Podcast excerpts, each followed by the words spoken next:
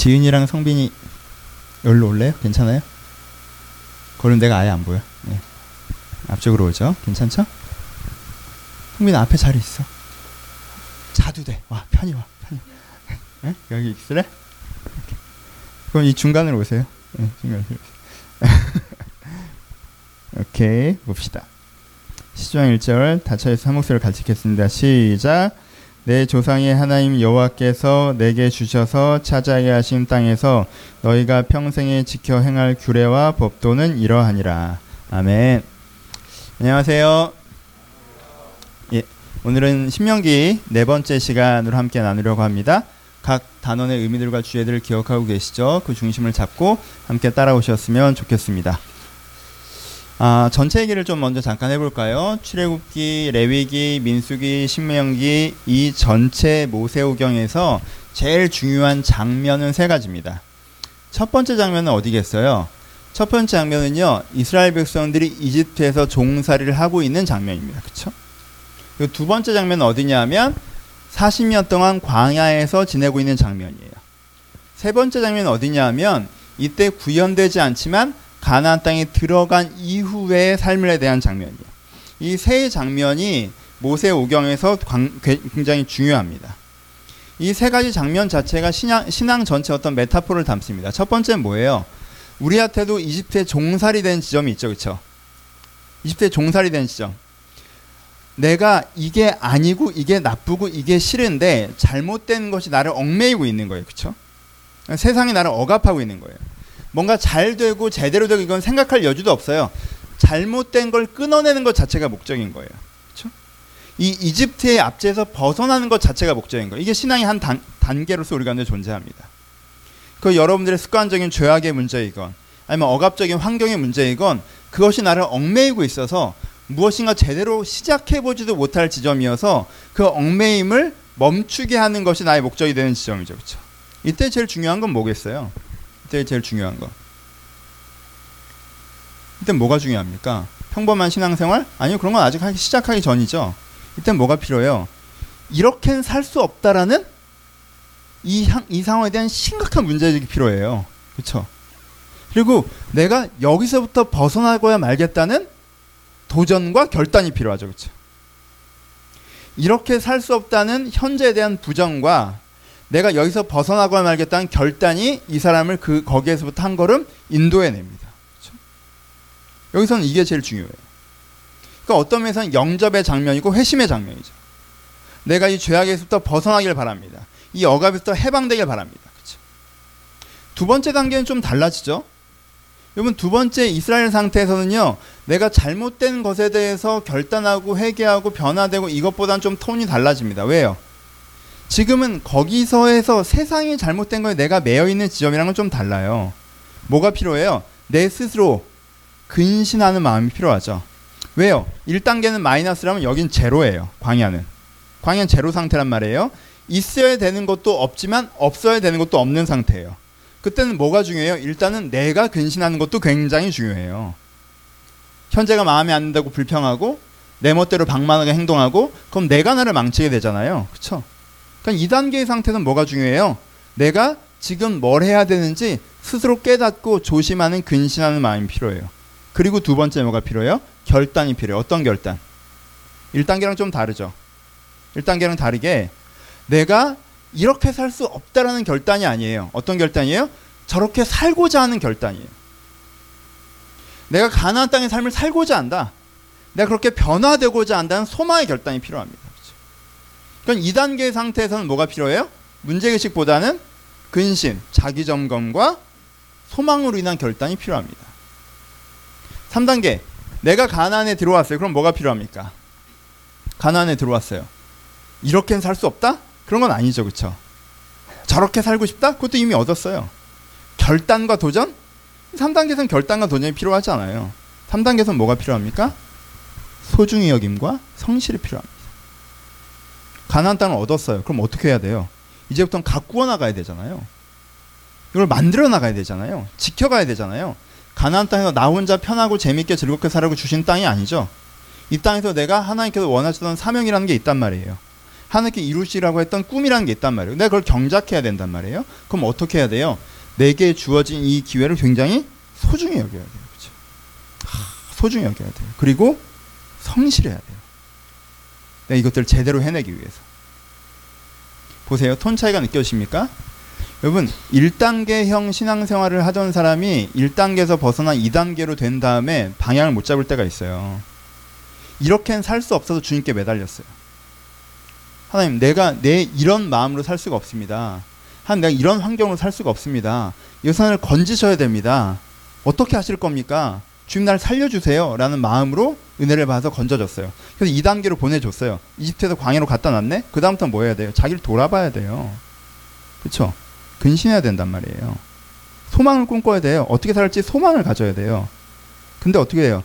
아, 인젠 그렇진 않으니까 다행이다. 근데 왜 잘 되지 않지? 라는 그 어중간한 태도에 있게 되면 어떻게 될까요? 1단계로 다시 돌아가겠죠. 그쵸? 이집트에 나, 나왔다가 다시 이집트로. 2단계 있었어요. 하나님 앞에 비전과 소망을 가지고 내가 저렇게 살겠습니다라고 얘기했고 근신했어요. 그래서 하나님께서 가나안 땅을 주셨습니다. 근데 가나안 땅의 삶의 호흡에 익숙하지 않으면 가나안, 가나안 땅 신앙 패턴에 익숙하지 않으면 내가 거기까지는 얻었지만 내가 거기서부터 한 단계 성실과 소중히 여김으로 나가지 못하고 아 소망이 쟁취됐다는 기쁨에만 익숙하면 자기 돌아봄 정도의 신앙생활만 한다면 성실하지 못한다면 사명에 충실하지 못한다면 구현되질 않죠. 그럼 가나안 땅에 들어갔다가 다시 광야, 다시 광야 이렇게 됩니다. 여러분은 어딘 것 같아요? 영접은 했어요. 근데 소망으로 나가기보다 그 정도니 그렇게보다 나아졌으니까 됐다. 혹시 그러고 있지는 않습니까? 광야에서 소망을 꿈꿨어요. 도전했는데 도전에서 성취된 다음에도 여전히 거기서 나아가지 못하고 있지는 않으십니까? 여러분은 어떤 상태겠어요? 셋 다예요. 우리는 신앙적으로는요, 이 세 가지가 동시적으로 존재합니다. 그렇죠? 내 삶에 어떤 분은 여전히 매여 있어요. 그래서 죄자유의 은혜가 필요합니다. 내 삶의 어떤 부분에선 도전하고 이제 쟁취하고 이루어져야 되는 지점이에요. 쟁취하고 이루어져야 되는 지점이에요. 근데 내가 거기서 안일하게 나태할 수 있어요. 나한테 이미 이 부분에서 하나님께서 가난을 주셨어요. 이제 갖고 와야 돼요. 소중히 여겨야 돼요. 근데 내가 이것을 함부로 대할 때도 있어요. 그러니까 내 안에 이 세 가지가 동시성으로 방, 발생하기 때문에 내 신앙에 내 삶에 어떤 부분이 아직 이집트적인지 어떤 부분이 아직 광야적인지 어떤 부분이 가나안적인지 깨닫고 그 지점에서부터 시, 서, 신앙을 성숙해 나가려는 태도가 필요해요. 이런 세 가지 변주가 없이 내가 신앙을 일괄적으로만 보면요 영접한 이후에 자라나지 않은 사람이 되기도 하고요. 하나님께 주신 기회의 땅에 들어가서 변질되는 사람이 되기도 하는 거예요. 내 이 세 가지를 이해하고 변주시킬 수 있어야 돼요. 그 큰 흐름의 맥락에서 모세오경을 읽으실 수 있어야 됩니다. 그럴 때 내가 내 현재에서부터 어떻게 앞으로 나가야 되는지 적용해 나갈 수가 있는 거예요. 그럼 오늘은 네 번째 설교인데 그러면은 여기까지는 전체 서론에 대한 얘기고 그럼 오늘 설교를 해봅시다. 그럼 오늘은 모세가 무슨 얘기를 하고 있는 것 같아요? 12장부터 19장까지가 한 텀인데 읽어보신 분들 계십니까? 오늘 모세는요 신명기를 읽은 사람이 지루해하기 시작하는 이야기를 시작합니다. 제사 드려라, 안식일 지켜라, 레위인들을 보존해라, 이건 먹어야 되고 이건 먹으면 안 된다, 11조 내라, 초막절 지켜라, 6월절 지켜라, 뭐 이런 우리가 이미 레위에서 배웠던 형식들을 다시 한번 반복해서 얘기해요. 그러니까 그 이야기가 우리가 별로 마음에 와닿게 들리지 않습니다. 뭔가 이전 주까지는 피를 토하는 모세의 설교라는 액센트가 우리가 어감이 우리는 와닿았는데 이제부터는 모세가 했던 얘기를 반복하는 것처럼 느껴지기도 한다라는 거예요. 모세가 여기서 근데 이 얘기를 왜 하는 걸까요? 신명기 설교가 굉장히 중요한 설교라고 말씀드렸습니다. 모세의 마지막 설교라고 얘기했어요. 근데 모세가 여기서 왜 이거 해라 저거 해라 저거 해라 이런 할아버지 잔소리 같은 이야기들을 적어놨을까요? 모세 의도가 뭔가요? 모세 의도는 여기에 있습니다. 가나안 땅에 들어가서 너희들이 변질되지 않아야 된다고 얘기하는 게 모세 이전의 절박함이었잖아요. 가나안 땅에 들어가는 거 3단계는 확정적인데 이 부분에 대한 얘기예요. 들어가서 변질되지 않으려면 이런 이런 변질을 방지하는 장치가 필요해라고 하는 게 모세 액센트예요. 오케이? 네가 들어가서 변하면 안 되는데 들어가서 나태해지면 안 되는데 들어가서 변질되면 안 되는데 너들이 변질되지 않기 위해서 필요한 것이 이런 거야라는 의미에서 어떤 형식을 얘기하고 있습니다. 처음부터 흥분됐나? 좀 천천히 가볼까요? 가볍게 얘기해 봅시다. 형식주의의 문제에 대해서 우리가 많이 고민해요. 그쵸? 형식주의의 문제에 대해서. 한국 교회 요즘의 지점은 형식주의에 대한 문제의식이 많습니다. 특별히 우리 교회는 더 많았죠. 많은 분들이 더 우리 교회 오시기도 하고. 형식주의라는 게 뭡니까? 형식주의라는 게. 예를 들어 보죠. 좋은 씨앗이 있어요. 여러분 좋은 씨앗만 있다고 이 씨앗이 잘 자랄 수 있습니까? 없죠. 뭐가 필요해요? 씨앗이 있으면 옥토가 필요하죠. 햇빛이 잘 들고 물이 오는 좋은 땅이 필요하다는 거예요. 그렇죠? 좋은 땅에 이 좋은 씨앗을 심어 놓으면 아름다운 열매로 자라겠죠. 그렇죠? 이 씨앗이 내용이라면 이 땅이 형식이죠. 그럼 형식주의라는 건 무엇입니까? 씨앗이 없는데 땅만 있는 상태죠. 그걸 형식주의라고 하는 거예요. 그렇죠? 일정한 형식이 있으면 내용이 만들어진다라고 생각하는 걸 형식주의라는 거예요. 그래서 기독교는 형식주의와 싸웁니다. 형식주의가 잘못됐다고 그래요. 그렇죠? 너무 이상한 얘기잖아요. 좋은 땅에 볕도 잘 들고 비도 잘 오면 와 여기선 좋은 곡물이 자라나겠네? 자랄 것 같죠? 근데 1년을 지켜도 안 자라요. 왜? 씨가 들어간 적이 없으니까. 굳이 따지자면 뭐가 더 좋아요? 나쁜 땅에 좋은 씨가 뿌려져 있으면 어느 쯤에서 아주 잘은 안 자랄지라도 어찌어찌 갈 거 아니에요. 그쵸? 굳이 따지자면 나쁜 땅에 좋은 씨가 뿌려진 게 좋아요. 좋은 땅에 아무것도 안 실어진 것보다. 하지만 제일 좋은 건 뭐예요? 좋은 땅에 좋은 씨가 뿌려지는 거죠. 그러니까 좋은 형식과 좋은 내용이 가장 이상적이죠. 그러면 기독교에서 굉장히 안 좋은 속설 중에 하나가 은혜를 쏟는다라는 표현이 있습니다. 들어본 적 있으세요? 내가 수련회 때 은혜를 받았다가 은혜를 다 쏟았어. 이게 무슨 생각인 거예요? 은혜라는 게 이렇게 뭐 내 머리에 양동이처럼 이고 있다가 어느 점에 이걸 쏟았다는 거잖아요. 그렇죠? 이걸 속설처럼 얘기해요. 이 속설은 경험이 있기 때문에 등장하는 거예요. 그럼 어떤 경험이 있다는 거예요? 은혜를 받았으나 그 은혜가 유지되지 않은 경험을 한 거죠. 그렇죠? 거기 핵심은 뭡니까? 여러분, 형식이란 게 뭐 같은 거예요? 형식은요. 냉장고 같은 거예요. 내가 은혜라는 좋은 식재료를 받았어요. 좋은 고기를 선물 받았네? 그런데 이걸 오래 먹어야 될 거 아니에요. 그럼 어디다 넣어놔야 돼요? 상온에 놔두면 계속 먹을 수가 없어요. 이 고기가 아무리 좋아도. 그러니까 그것을 넣어놓고 유지시킬 수 있는 냉장고가 필요하다는 거예요. 그쵸? 그 냉장고가 뭐예요? 형식이에요. 은혜를 쏟는다는 말은요, 우리의 경험에서 나오는 말이에요. 그럼 그 경험이 왜 생기느냐? 받은 은혜를 유지할 패턴이 만들어져 있지 않다라는 거예요. 그러니까 냉장고가 없으니까 원래 무슨 우리가 조선시대처럼 고기 잡으면 잡은 날 다 먹어야 되는 거죠. 그렇잖아요.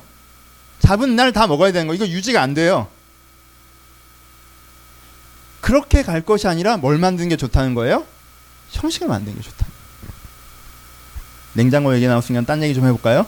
저희 집에 냉장고가 굉장히 작아요. 조그만 냉장고 하나 있습니다. 저희 집은 김장을 하지 않아요.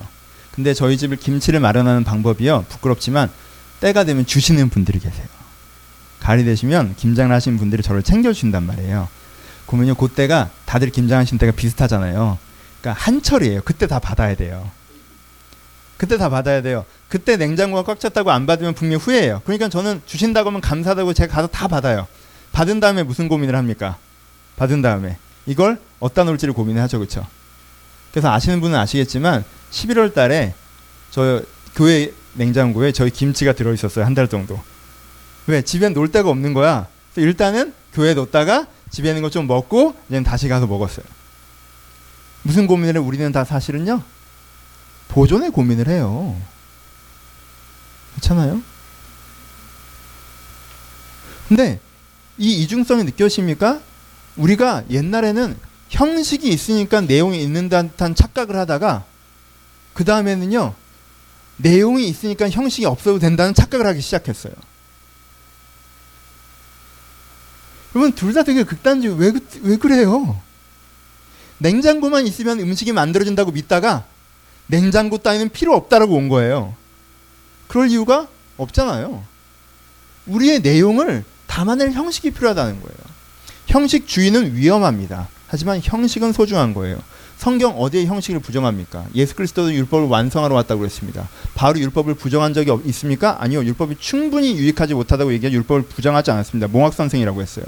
야고보가 율법을 부정합니까? 아니요. 성경 전체 형식에서 한 번도 율법은 부정당하지 않습니다. 형식 자체는 부정당하지 않아요. 내용이 없는 형식이 공격당하는 것이지. 그렇죠? 여러분 형식주의자들은 형식이 엄격해집니다. 그거 안 하면 큰일 나요. 주일날 예배 안 드리면 큰일 나요. 그렇죠? 성경 안 읽으면 큰일 나요. 큐티 안 하면 큰일 나요. 금요 예배 새벽 기도 이런 거 안 하면 큰일 난다고 생각해요. 형주의자들은 왜요? 그 형식이 내용을 만든다고 생각하기 때문에 그래요. 아무 일도 안 일어나요. 큰일 안 납니다. 형식을 누리는 사람은요. 형식주의자처럼 형식에 대해서 경직돼 있지 않아요. 유연하죠. 유연하다는 게 뭐예요? 저희 교회 뭐 주일 예배 꼭 와야 된다고 안 하죠. 그렇죠? 안 하죠. 근데 여러분들이 어떻게 해요? 약속 있으면 안 오죠. 그리고 원래 주일 예배 매주 안 가도 되는 거야 이런 식으로 하죠. 그게 맞아요? 여러분 주일 예배는 여러분들의 은혜를 지키는 형식이에요. 주일 예배 안 오실 수 있어요. 안 오시면 어떻게 해야 돼요? 이 교회 아니라 다른 교회라도 그 근처에서 가셔야 돼요. 그렇죠? 그리고 어디에도 못 갔으면 어떻게 해야 돼요? 주중에 예배 드리셔야 돼요. 주중에 설교를 다시 듣고 드리건 어떤 식으로는 예배를 지켜내야 된다는 거예요. 저는 큐티하라, 새벽기도하라, 통독해라 이렇게 안 합니다. 성경을 가까이 하시는 방법 여러 개가 있어요. 어떤 분은 큐티 할 수 있어요. 어떤 분은 통독할 수 있어요. 어떤 분은 코코넛 할 수 있어요. 스타일은 다를 수 있어요. 그렇죠? 그럼 그 중에 어떻게 하셔야 돼요? 하나를 고르셔야 돼요. 고르셔야 돼요. 아, 아직도 새벽기도 아유, 언제적 얘기야. 새벽기도 아, 누가 새벽에 나무의 순교는 그런 거 없어. 새벽기도 없어 우린. 그러면 어떻게 하셔야 돼요? 매일 기도하는 다른 방법을 찾으셔야죠. 새벽마다 아 목사님 제 life style은요 제 life circle이 7시에 출근하는데 5시 반에 갔다가 예배 드리고 다시 와서 그럼 너무 피곤해요 100% 인정해요 그렇게 하지 마세요 제가 안 만들잖아요 얼마나 착해 그럼 어떻게 하셔야 돼요 찾으셔야죠 뭘 저는 이렇게 하고 있습니다 형식주의는 완고합니다. 전 그것과 싸웁니다. 유연해십시오. 하지만 형식이 없다고 얘기하지 마세요. 여러분, 영혼이 없는 육체가 형식주의예요. 식물인간처럼. 보기 불편하죠. 살아있으나 살아있는 게 아니잖아. 영혼이 없는 육체. 근데 무형식 주의는요, 육체가 없는 영혼이에요. 이건 보기 더 불편해. 식물 인간과 떠다니는 영혼 중에 어떤 게 덜 불편하니? 그쵸? 우리가 그 형식이 필요해요.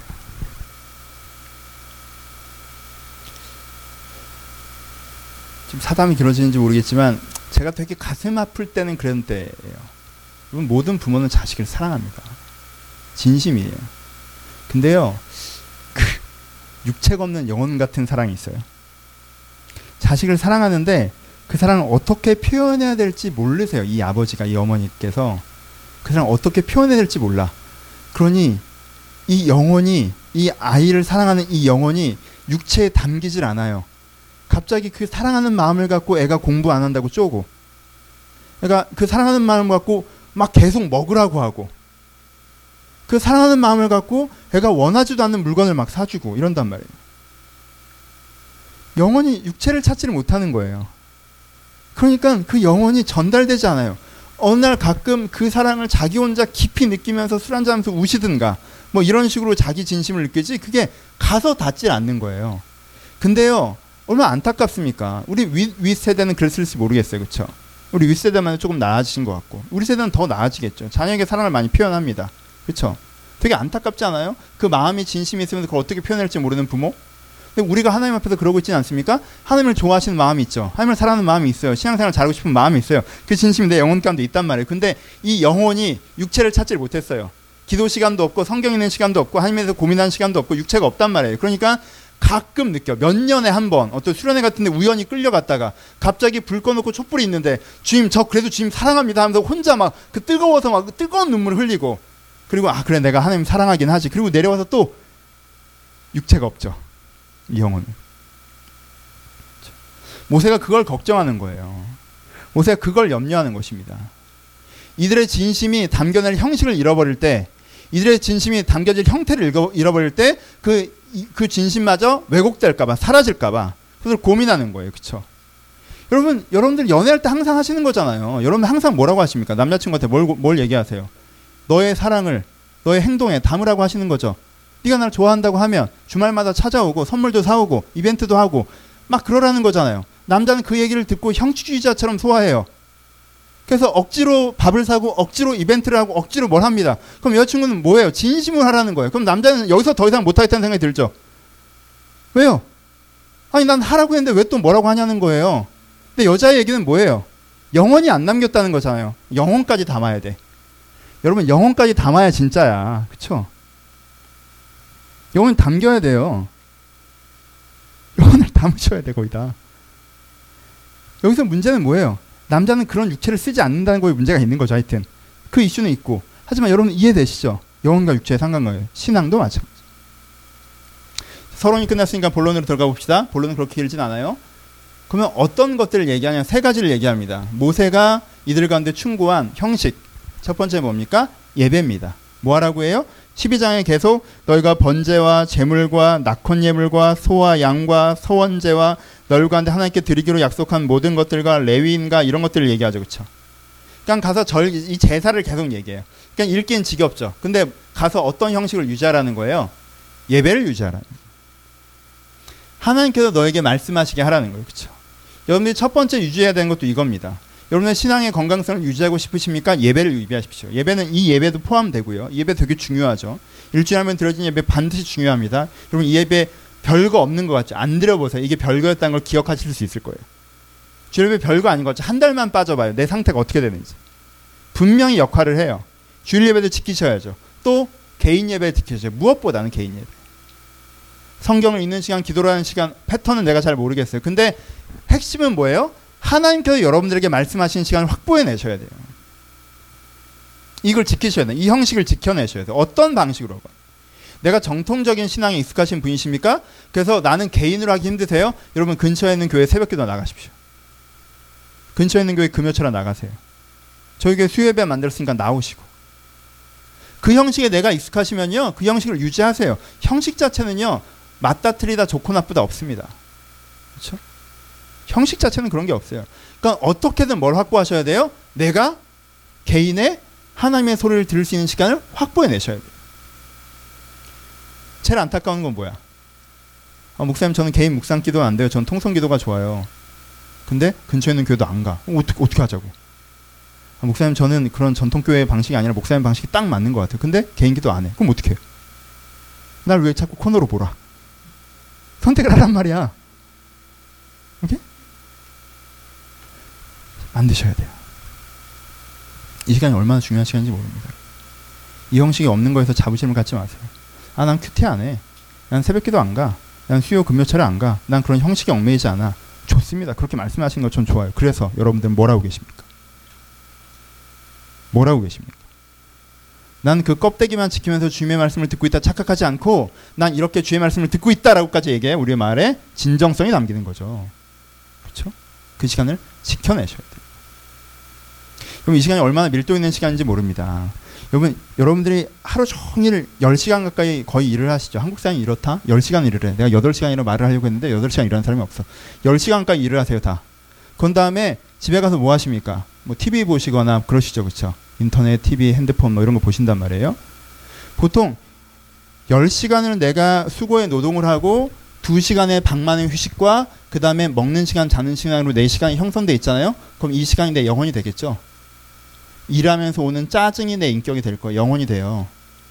막 쉬면서 느꼈던 어떤 감정과 정보량, 세속적인 사고방식이나 욕망이 내 영혼이 돼요. 그렇죠?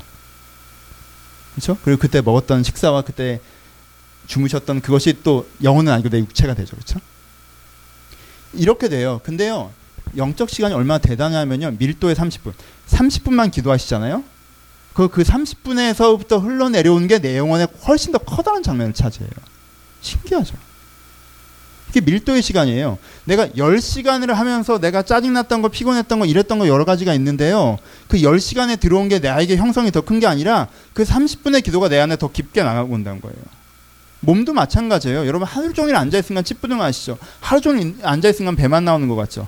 체력도 점점 떨어진 것 같죠. 한 시간만 걸어보세요. 달라지죠. 그게 밀도의 한 시간이에요. 내가 그저 있는 23시간이 그럼에도 불구하고 내가 운동한 1시간이 내 몸을 만드는 것처럼 내가 그저 흘러가는 23시간이 그럼에도 불구하고 내가 하나님 앞에 서는 그 30분만 1시간이 내 영혼의 밀도 밀도 있게 내 영혼에 찾아와서 내 영혼을 만든다. 그러니까 이걸 지켜내셔야 돼요. 어떻게? 이 형식으로. 어떤 방식으로? 두 번째. 지금 모세가 두 번째로 권면하는 건요. 이미 레위기에서 설명했던 어떤 짐승은 먹으면 안 된다, 어떤 가축은 먹어야 된다, 먹어라 먹지 말라에 대한 얘기들을 모세가 다시 한번 합니다. 모세가 그리고 11조에 대한 이야기들을 해요.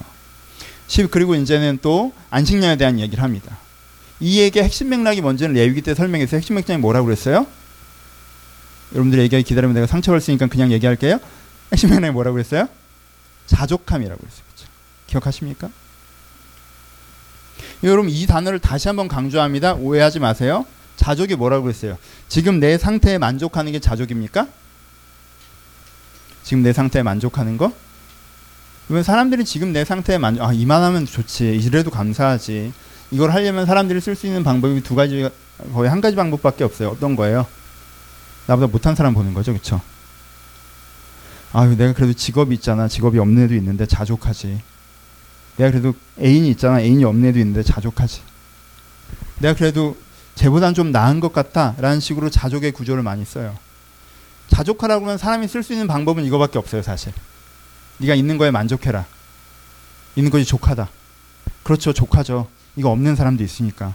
여러분, 사람은 되게 영민한 존재여서요. 이렇게 논리 일괄적으로 쓸 수 없습니다.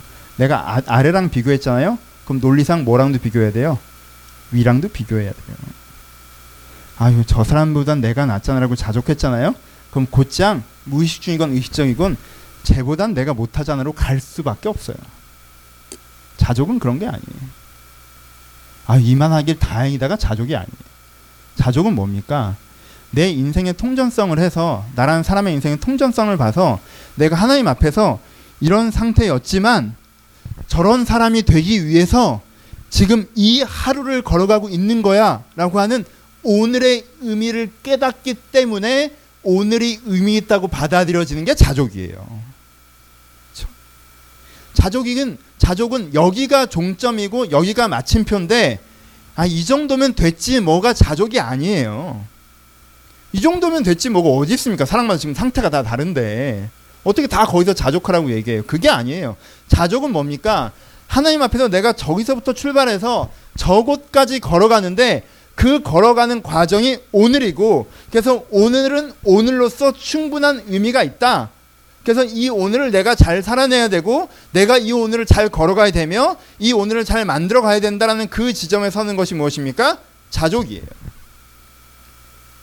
그러니까 자족은 다른 표현으로 하면요. 하나님의 관점으로 나의 인생을 이해하고 해석하는 거예요. 그 해석에서 벗어나지 않는 것이 자족입니다. 하나님께서 짐승을 먹지 말고 가축만 먹으라고 하신 이유가 뭐였어요? 다시 한번 복습하면. 가축을 먹는 건 뭐, 아, 짐승을 먹는 이유가 뭐라고 그랬어요?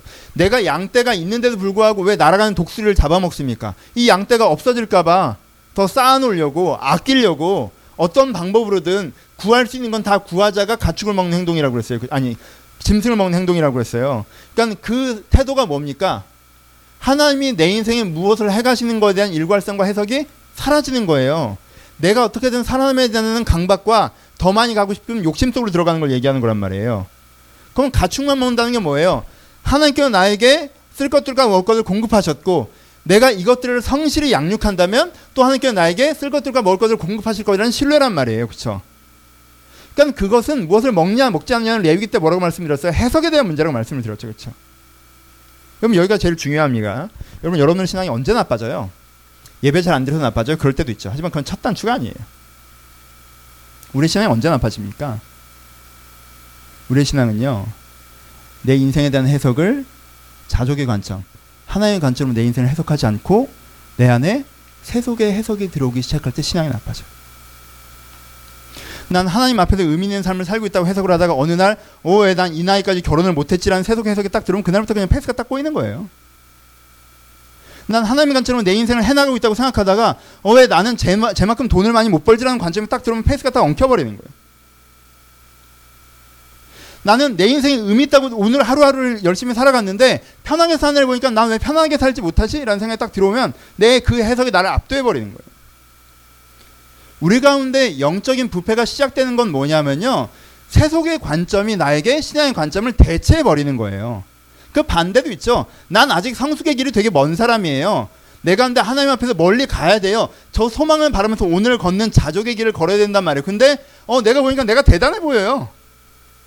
어 나만 한 사람이 없는 것 같아. 성공했어요. 사랑받아요. 의미 있어요. 안정적이에요. 여유로워요. 세속 해석이 들어온 거죠. 그 세속 해석으로 보니까 나는 지금 괜찮아졌어요. 그럼 할 게 있어요, 없어요? 없죠. 그때부터 그의 변질이 시작되는 거죠. 뭘 잃어버리는 거예요? 내 가운데 하나님 앞에서 자족의 해석, 내가 하나님 앞에서 어디서부터 어디로 걸어가는 중이다라고 하는 하나님을 통한 자기 현재를 바라보는 관점을 잃어버리고 내가 세속의 관점으로 나를 바라봐서 나를 낮추거나 나를 높여 하나님 앞에서 더 이상 할 게 없는 상태가 되었을 때 그래서 나를 높인 사람은 하나님 할 얘기가 없어요. 있어요, 없어요? 없죠. 그냥 크리스마스 때 한 번 와서 감사하다 가면 땡이에요. 그렇죠? 뭐 매일 할 얘기가 없어요. 그러니까 나를 높였던 사람은요. 기독교인이라는 이름을 가지고 하나님에 대한 호의를 가지고 가끔 와서 thank you를 할 뿐 교회 생활 열심히 할 이유가 없어지는 거예요. 나를 낮췄던 사람들은요. 하나님 앞에 와서 원망할 것밖에 없어요. 왜 이런 식으로 하십니까? 왜 저런 식으로 하십니까? 이걸 당장 해결해 주셔야 당신이 나를 사랑하는지 인도인지 믿든 말든 할 거 아닙니까? 라는 얘기밖에 할 게 없어요. 그러니까 열받아서 와서 그 기도를 한 번 했다가 해결 안 되면 또 쉬었다가 또 너무 열받으면 와서 그 기도를 한 번 했다가 해결 안 되면 또 쉬었다가 너무 급하면 또 와서 기도했다가 이렇게 되는 거죠.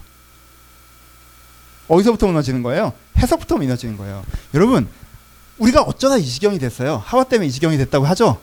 그럼 하와의 메타포가 보여주는 게 뭡니까? 해석의 문제죠. 하와는 자기 인생을 하나님의 관점을 해석하고 있었어요. 문제가 없었어요. 근데 사단이 뭘 준 거예요? 새로운 해석을 줬죠. 뭐에 대한 내 인생에 대한 내 상태에 대한 상황과 상태는 똑같은데 그 상황과 상태에 대한 세속의 해석을 줬는데 하와가 그 해석을 받아들이면서 전체가 엉킨, 엉킨 거예요. 여러분 생의 부패 시작은 여기서 시작됩니다. 예배가 멈추는 게 출발이 아니에요. 그 해석이 나한테 딱 압도돼서 들어오면서 전체 페이스가 엉키는 거예요. 그러지 않으려면 뭐가 필요해요? 아까 얘기했던 게 필요하죠. 이게 참 어려운 게 그래서 11조를 내라고 해요. 그래서 부정한 걸 먹지 말라고 합니다. 근데 여러분한테 그걸 적용하기가 어려워요. 왜? 11조만큼 내용은 전혀 안 들어오고 형식만 들어온 게 없어요. 11조를 내시려면 그 내용을 고백하면서 내셔야 돼요. 하나님께 나를 공급하신다는 인정에 대해서 내시는 거예요. 그렇죠? 근데 그걸로는 여러분들이 이걸 다 담아내질 못해요. 저는 일기를 추천드려요. 영성 일기. 일기라고 하는 게 이렇게 쓰려면 쓰지 마세요. 정말 기분 나쁜 날 남욕 쓰시는 분들 있어요. 일기를. 그럼 나중에 그 일기장 펴보잖아. 내 인생이 이렇게 우울하다. 왜 기분 나쁜 날만 썼으니까. 그럴 거면 쓰지 마요. 그럴 거면 쓰지 말고 어떻게 쓰는 거냐면 매일매일 간단하게 여러분들 하나님께 받은 은혜가 있잖아요. 이미. 그렇죠? 하나님께서 말씀하신 거 있잖아요. 그거에 비추어서 내 오늘 하루를 적어보는 거예요. 간단하게. 그리고 그렇게 결심한 것들을 실천해 보는 것. 내 삶에서 이걸 명상이라고 표현합시다. 하나님 앞에서 쓰는 영성일기. 이건 묵상이에요. 말씀을 갖고 깊게 들어간 게 아니에요. 명상이에요. 비추어 보는 거예요. 그냥. 하나님 앞에서 나를 지금 비춰보는 작업이 필요한 거예요. 이게 1번이랑 달라요. 이게 1번으로 돼버리면 2번이 없어지기 때문에 안 돼요. 이 2번 있어야 돼요. 그냥 하나님이랑 얘기하는 게 아니라 하나님께 이미 말씀하신 것 앞에서 나를 돌아보는 시간이 있으셔야 돼요. 그리고 그걸 실천하는 시간. 그것이 2번. 그 여러분들 지킬 거예요. 세계 관점에 압도되지 않도록. 어느 날 갑자기 저 그런 거 있잖아요. 저 여러분 그러실 때 있죠. 이 친구랑 정말 영적인 대화를 나눴어요. 영적인 대화를 나눴어요. 하나님의 관점을 갖고 대화를 나눴어요. 근데 얘가 어, 한 3, 4일 있다가 세역적 관점이 훅 들어온 거야. 근데 얘가 무슨 깨달음을 얻은 사람이랑 나한테 와서 목사님 얘기 아닌 것 같다고 이게 맞는 것 같다고 막 그럴 때 있어요. 그럼 그럴 때는 어떻게 돼요? 두 가지 관점을 병렬시킬 수라도 있어야 돼요. 그렇게 병렬시키지 못하고 무슨 뭐가 씌우듯이 그 관점에 나한테 확 잡아먹히시면 안 돼요. 그렇죠? 그러지 않으시도록 깨어 있으려면 어떻게 하셔야 돼요? 주의 관점을 유지하실 수 있는 결정의 시간들이 여러분들 일상에 필요합니다. 세 번째는 뭘 하라고 얘기합니까? 14장 15장에 가, 아, 15장 16장에 가면요. 절기에 대한 얘기를 해요. 여러분 6월절의 고백이나 속죄제의 고백이나 고백 자체는 똑같다고 했어요. 뭐만 다르다고 했어요. 6월절의 고백, 아니 속죄제의 고백은 개인의 고백이면 6월절의 고백은 공동체의 고백이라고 했어요. 그렇죠? 세 번째 뭐가 있어야 된다고 얘기했어요? 절기를 얘기합니다. 공동체가 있어요.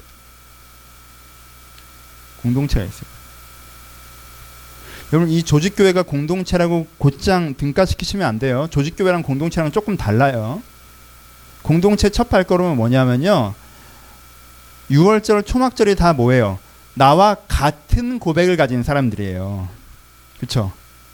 나와 같은 고백을 가진 사람들이 그 고백을 서로 나눌 때 그 고백이 지켜지고 그 고백이 성장하고 그렇죠? 서로 속에 있는 하나님을 보는 거라고 지난주에 말씀드렸죠? 그게 공동체예요. 그렇죠?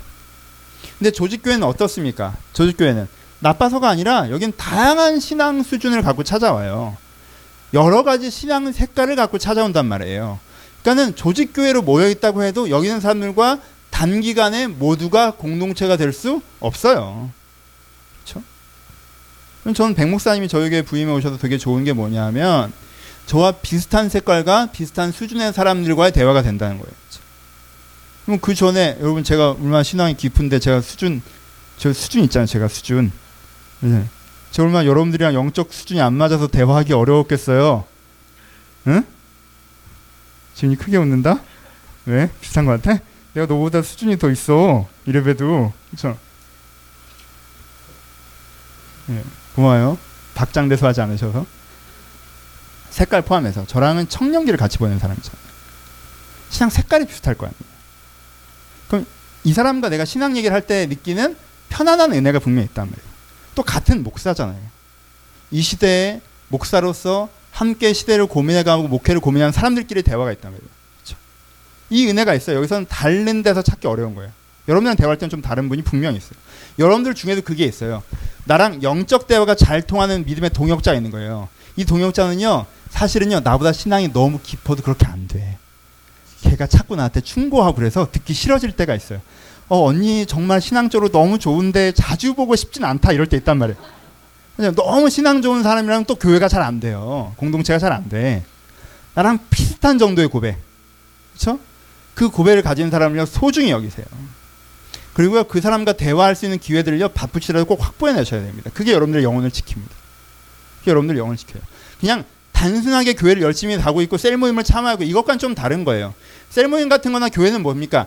장기적으로 양산 체제적 장기적으로 그게 더 많이 생겨날 수 있는 걸 하는 거고 오늘에서는 이미 되고 있는 사람과 그 교제를 하셔야 돼요.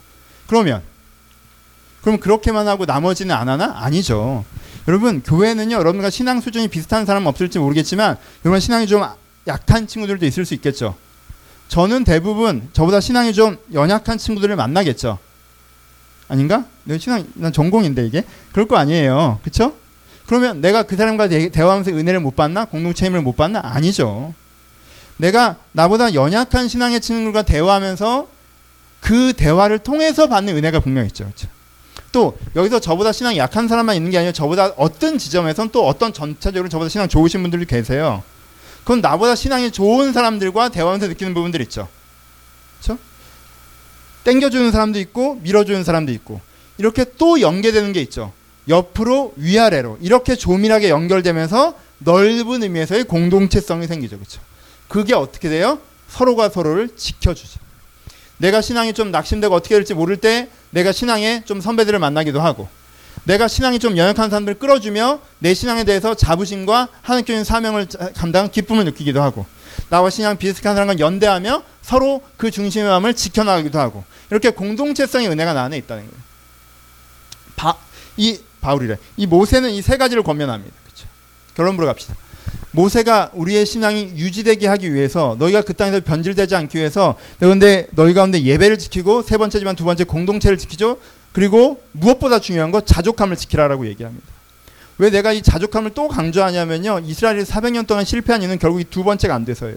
예배가 망하거나 절기가 망해서 안 된 게 아니에요. 이들 가운데 자족의 삶의 관점을 유지하는 게 망하기 시작했는데 이스라엘이 망했단 말이에요. 두 번째는 무엇보다 소중하게 지키셔야 돼요. 세상 관점에 압도하지 못하도록 그렇죠. 이것이 우리 가운데 필요합니다. 말씀하십시다. 영혼이 담긴 생활이 있으셔야 합니다. 영혼이 담긴 생활. 영혼이 없는 육체도 보기 불편한 것이며 육체가 없는 영혼도 보기 불편한 것입니다. 마음은 있는데 그걸 담아낼 말과 행동을 만들지 못하는 사람도 우둔한 것이며 마음이 뭔지도 모르고 말과 행동만 당위로 하는 사람도 우둔한 사람입니다. 내가 어떤 마음을 가지고 그 마음을 만들어 갈 수 있는, 표현할 수 있는 영혼과 육체가 있듯이 마음과 말, 마음과 행동들을 만드는 수 있어야 거기에 은혜의 역동이 만들어질 수가 있습니다. 그럼 신앙적으로 어떻게 하셔야 됩니까? 여러분들 이미 가나안으로 찾아가고 계신 분들에서 부분들에서 이해가 되시죠? 내가 거기서 죄자유도 안 돼 있으면요 기도 많이 하고 성경 많이 읽다고 되는 게 아니에요. 그건 진짜 몸부림치는 결단이 필요한 거예요. 내 죄자유의 부분에서는 내 광야의 부분에서는요 뭐 기도 많이 하고 성경 많이 읽고 뭐 내가 공동체 안에 소속돼 그래서 안 돼요 본인이 결단하는 게 필요해요 이건 조금 더 개인적인 과정이 필요해요 근데 내가 가난으로 차지한 부분에 있어요 있다면 그 은혜를 유지해야 되는 부분들이 있다면 내가 이미 받은 은혜를 보존해야 되는 부분이 있다면 거기에 여러분들 기도의 시간 함께하는 사람들 그리고 내 안에 자족의 관점 하나님의 관점을 지켜내실 때 받은 은혜가 여러분 가운데 자라날 것입니다. 그것을 결정하십시오. 그것을 결정하십시오. 행여나 제가 아까 말씀드렸던 것처럼 내가 꼭 감당해야 되는 분주한 노동을 감당하고 그 피로감에 정말 나태한 쉼, 비생산적인 쉼의 구조로만 계속 있다면 그러면 여러분들이 점점점 몸이 충만한 게 느끼시는 것처럼 그쵸? 배는 나오고 팔다리는 가늘어지고 힘은 계속 없어지고 어깨는 계속 아프고 그러실 거 아니에요. 내가 피곤한 노동과 안일한 쉼만 가지면 내 육체가 점점 쇠락해지는 것처럼 그래서 아 이러다 큰일 나겠다 고 여러분들이 운동을 결단하고 식단을 결단하는 것처럼 여러분들이 그렇게 하면 여러분들의 영혼도 점점점 쇠락해진다. 결정을 하셔야 돼요. 결정. 얼마나 뻔한 얘기예요. 내가 얼마나 보수적인 사람인 줄 알겠지. 내가 지금 무슨 얘기했어요? 기도 열심히 하고 교회 열심히 다니고 어 11조 내라 이런 얘기 하는 거예요. 이 세 가지예요. 기존 교회가 이 세 가지 얘기를 하죠. 근데 그 얘기가 뭔 말인지 모르고 해서 문제인 거지. 이 세 가지 그렇게 중요한 거예요. 이 세 가지가 중요한 게 아니, 이 세 가지에 담긴 게 중요한 거예요. 그쵸? 그러니 예배 꼭 드려라는 말에 담긴 여러분들 그 은혜의 시간들. 그쵸? 11조 내라는 말에 담긴 돈 내라는 얘기가 아니라 그 말에 담긴 자족의 관점을 확보하는 것들. 교회에 소속돼 있어야 된다라는 말에 담긴 이 공동체성에 대해서. 꼭 기억하시고 여러분 내면에 은혜를 지켜나는 그 시간을 만드셨으면 좋겠습니다. 맨 마지막에 했던 찬양이 주께 가오니에요. 아마 제 설교를 한 단어로 합친다면 이 제목인 것 같습니다. 주께 가십시오. 주께 여러분 삶에 일하실 수 있도록 주께 가십시오. 그럼 주께 여러분들을 새롭게 하실 것입니다. 이 찾아감의 결단이 이번 한 주, 이번 한 해 동안 여러분 다시 살리실 주님의 이름으로 축원합니다. 기도하시겠습니다. 10분 정도 시간을 드릴 거예요. 묵상하며 고백하며 기도할 것입니다. 고백하실 분들도 자, 낮은 소리로 옆 사람이 들리지 않을 정도의 소리를 고백하시고 어, 묵상하실 분들은 묵상하시면서 기도합시다. 돌아보세요. 나의 가운데 육체가 있는지. 여러분 혹시 저희 교회 특징처럼 형식주의자를 비판하느라 무형식주의자가 되진 않으셨습니까? 그런데 형식의 대안들이 있으십니까? 하나님을 찾으십니까? 자족의 관점을 유지하려고 몸부림치십니까? 공동체를 세우려고 결정하시고 계십니까?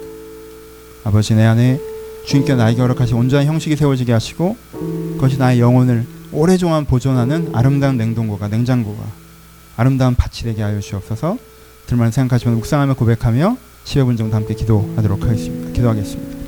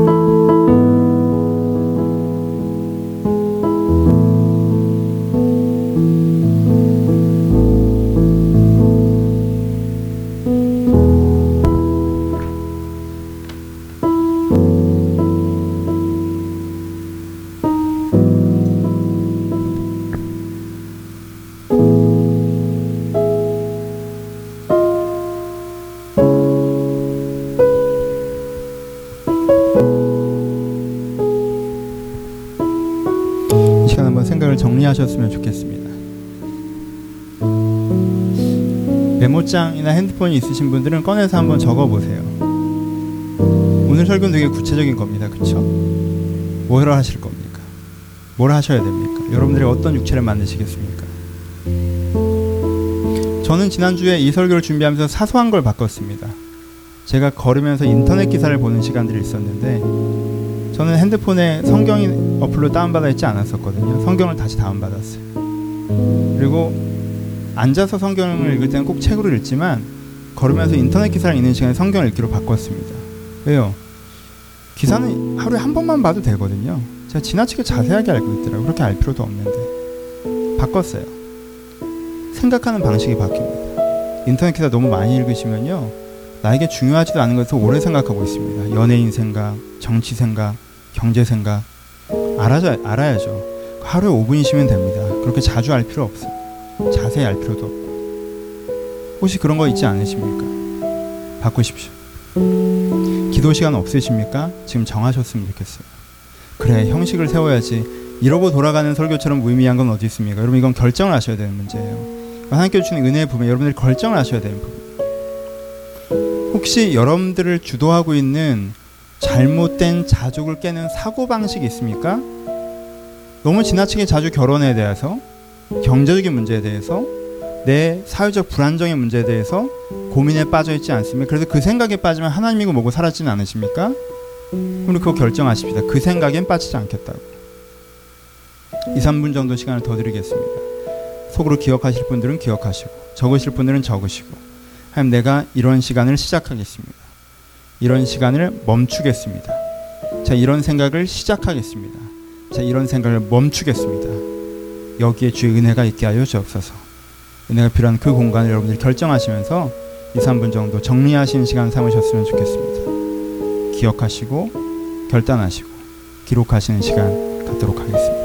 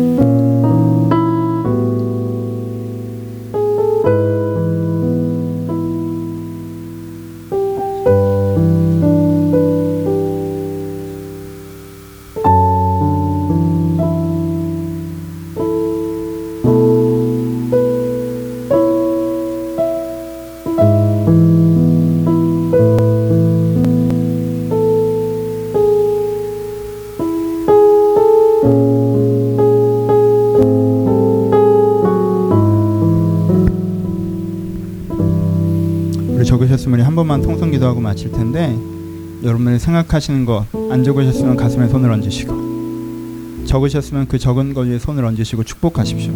하나님 제가 은혜의 토양을 만들겠습니다. 내가 이 은혜의 토양을 만들겠습니다. 은혜를 주셔도 살 수 없는 마음으로 내가 내 마음을 만들어 놨사오니 주여 저를 용서하시고 내가 이제부터 은혜를 토양을 만들겠습니다. 주여 주신 은혜가 내에서 이젠 여기서 자라게 하여 주옵소서. 내가 만든 이 토양에서 이 기도의 시간, 이 말씀의 시간, 이 공동체, 이 자족의 결단을 통해서 주의 은혜가 자라게 하여 달라고 마지막으로 여러분들의 결단을 축복하셔서 한번 기도하시고 제가 축도함으로 예배를 마치겠습니다. 기도하겠습니다.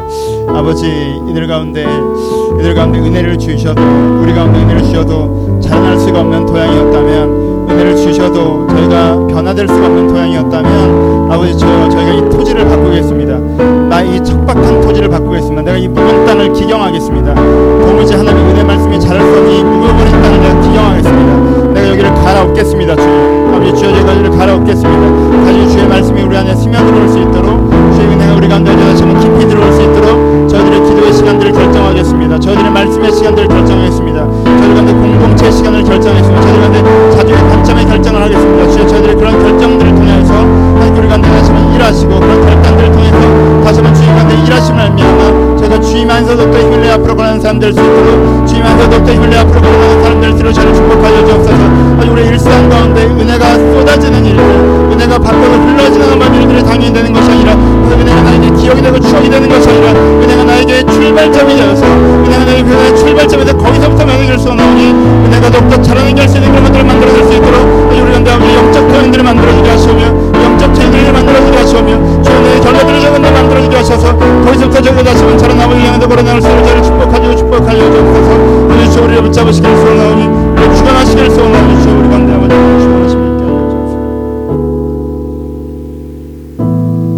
아버지 저희가 은혜를 받고도 그네가 살 수 없는 토질로 묵은 땅으로 굳은 땅으로 서 있었음을 주 앞에 회개합니다.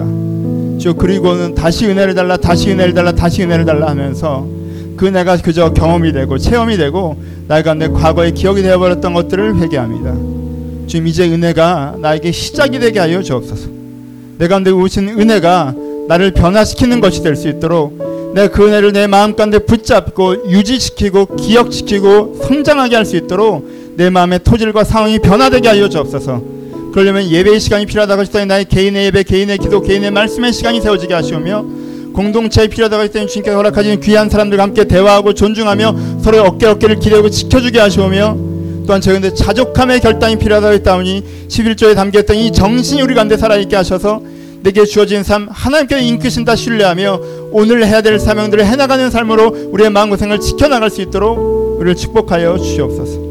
주여 이렇게 우리의 토지를 바꿀 때 주님께 우리의 인생 가운데 일하실 것을 기대합니다. 주여 지금 작은 결단들을 하셨, 하였사오니 그것이 예배를 지키는 결단이건 기도의 결단이건 공동체의 결단이건 저희들의 결단 가운데 함께 하셔서 그곳에서부터 다시 한번 주님께 일하신 것들을 경험할 수 있도록 축복하여 주옵소서.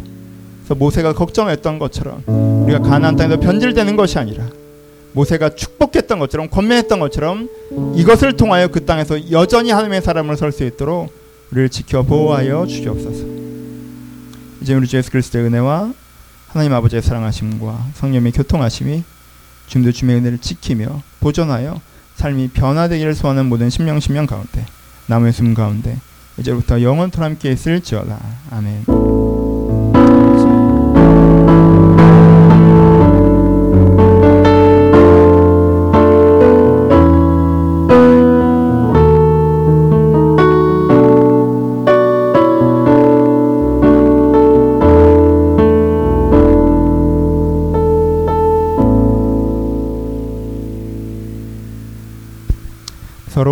주님께 감사의 박수 나누겠습니다. 감사합니다. 감사합니다.